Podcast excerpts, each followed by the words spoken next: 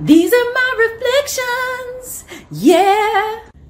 Hi, Michelle here with today's golden thought, and today's golden thought is presents versus presence. So, I'm actually going to be sharing a piece that I wrote quite a few years back in regards to presents versus presence, um, since we are at, in the midst of the holiday season.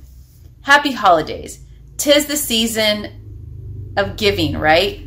Have you finished getting all the gifts that you'll be giving? What will you be giving more of this holiday season? Presents or presence?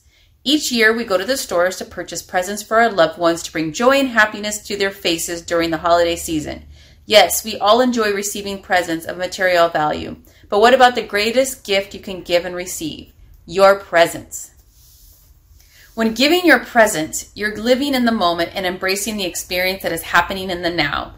The experience may be giving yourself me time, spending time with your loved ones, or having dinner with friends and family. Giving your presence is fully listening, embracing, and engaging in your surroundings. So often we lose the value of those special moments in our life because we're not fully present. Whether if it's other stuff that may be on your mind, your cell phone, social media, side conversations, or something else that may be happening to distract you from the present. Catch yourself and refocus your attention to be present in the now.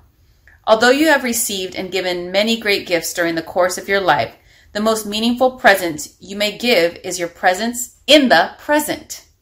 Your presence is a gift you may give year round. You have so much to share and give to yourself and the people around you, which are far greater value than any gift you can buy.